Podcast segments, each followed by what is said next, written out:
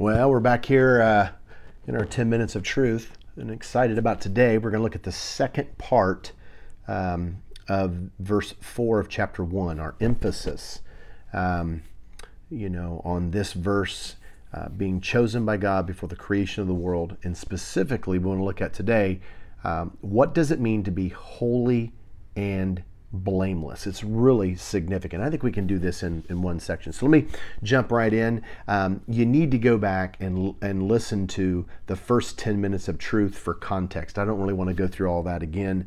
Um, I just will, will say that uh, we've been we've been studying. If you've been following our studies, uh, Ephesians chapter six and, and Ephesians chapter one, and how both of these chapters, you know, really serve as kind of like parameters for understanding how we've been equipped in the heavenly realms against a spiritual adversary.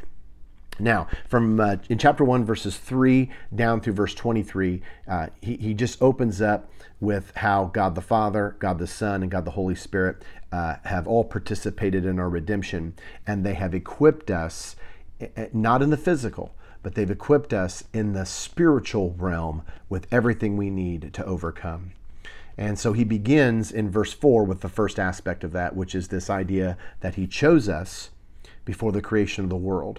And so that's the first thing, but he chose us to be holy and blameless. Now, if you watch the, the, or if you listen to the first one, this idea of chosen is a compound word made up of the terms ek and lego. Ek means out of, and lego uh, means to speak or to call out or to select uh, and it's a specific term. It's not like laleo, which is kind of generic speaking, a generic choosing.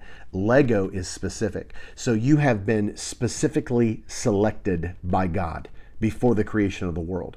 So if you could kind of picture God in, in, in his thought before he ever began creating, and he's kind of laying out his strategy in his mind, he's thinking of you specifically. He desperately needs a you.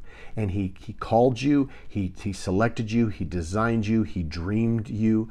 Um, he has he has love for you. He is, you're absolutely necessary. I mean, it's just wow. It's, it's the phenomenon of that that just how much he loves me. That I'm not generic, you know. And I've I've experienced this. I think we've all experienced where from time to time we don't think we're very significant.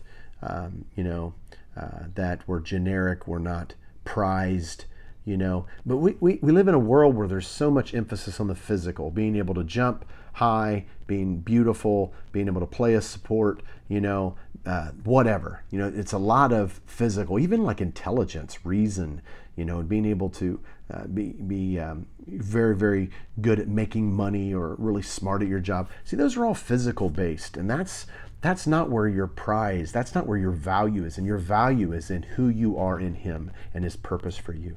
And that's something you really need to come to grips with.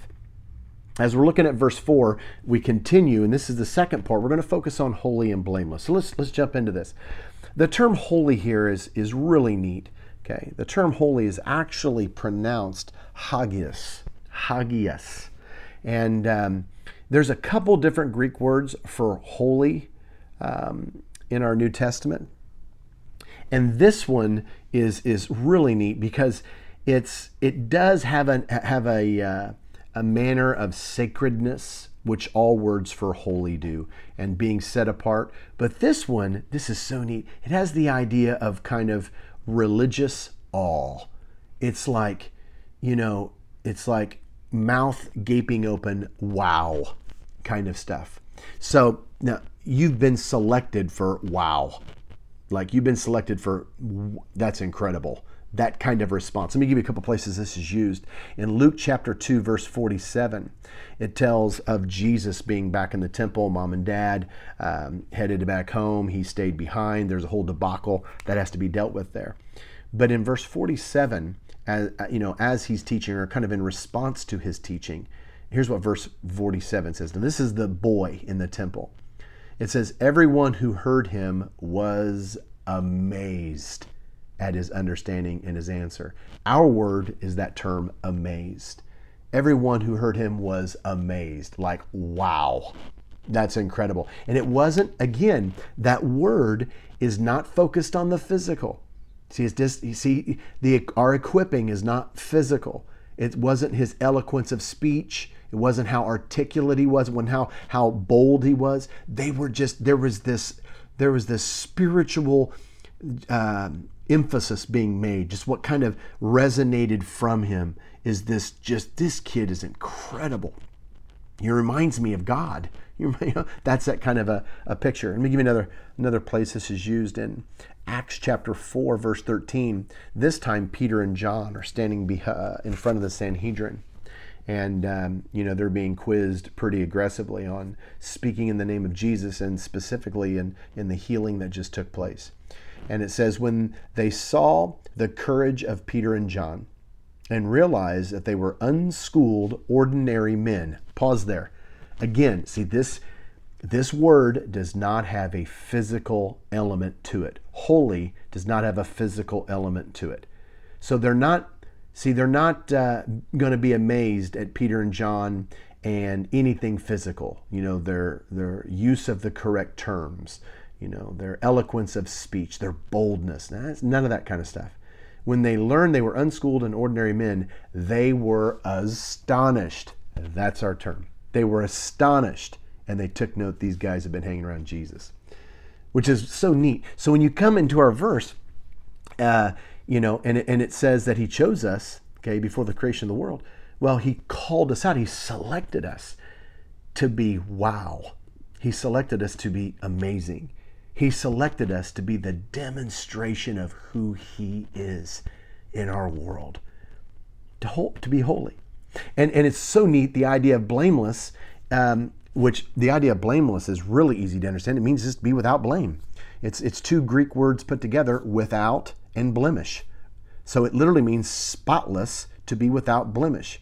It's, it's a technical term. Um, you know, uh, for designating for something that's just, uh, it, it's used for a sacrifice in the Old Testament. Now, again, this blameless doesn't have to do with physical. It's not physical. It literally means that God's selection of you and what He destined for you is to be shockingly pure, pure, shockingly perfect. And that's not based on, as a Wesleyan guy, okay, as a Nazarene, uh, the way we articulate this, this would be in your motive. That God wants to transform the way you think, not just physical. He wants to translate the way you feel.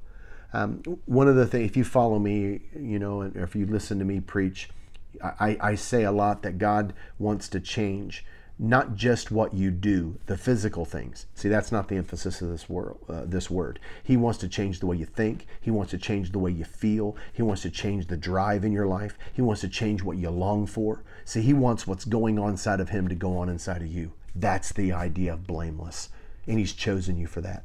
He didn't choose you uh, he didn't choose you uh, just to have, you know, physical, perfect, robotic kind of decisions and actions and those kinds of things. He chose you to think like he thinks and feel like he feels. He chose you to be perfect, blameless on the inside, which is the idea of this word.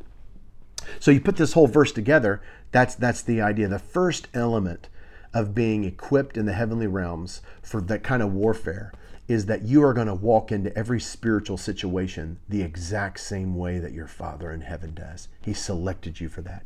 He selected you to be shockingly, amazingly um, pure, pure of heart, and that's the idea. Boy, I hope that just hope that challenges uh, challenges you and encourages you uh, as much as it does me. And I hope you'll go back and listen to the study as we look at it um, in a in a um, live preaching setting down when I was down in Chattanooga is where we recorded it. But it's just it's just powerful. We're going to be getting into the next one. Just give you a quick preview. We're going to be getting into the next um, verse that in love He predestined us uh, for adoption and uh, as sons um, through Jesus. And then he goes on with accordance of his will, and that there's praise and glory um, attached to that. So we're going to get into verses five and six here uh, pretty soon, and I hope you want to be a part and uh, continue to study with us here on our on our podcast. All right, God bless. See you next time. For more information, visit www.jeremiahbullock.com. That's www.jeremiahbullock.com.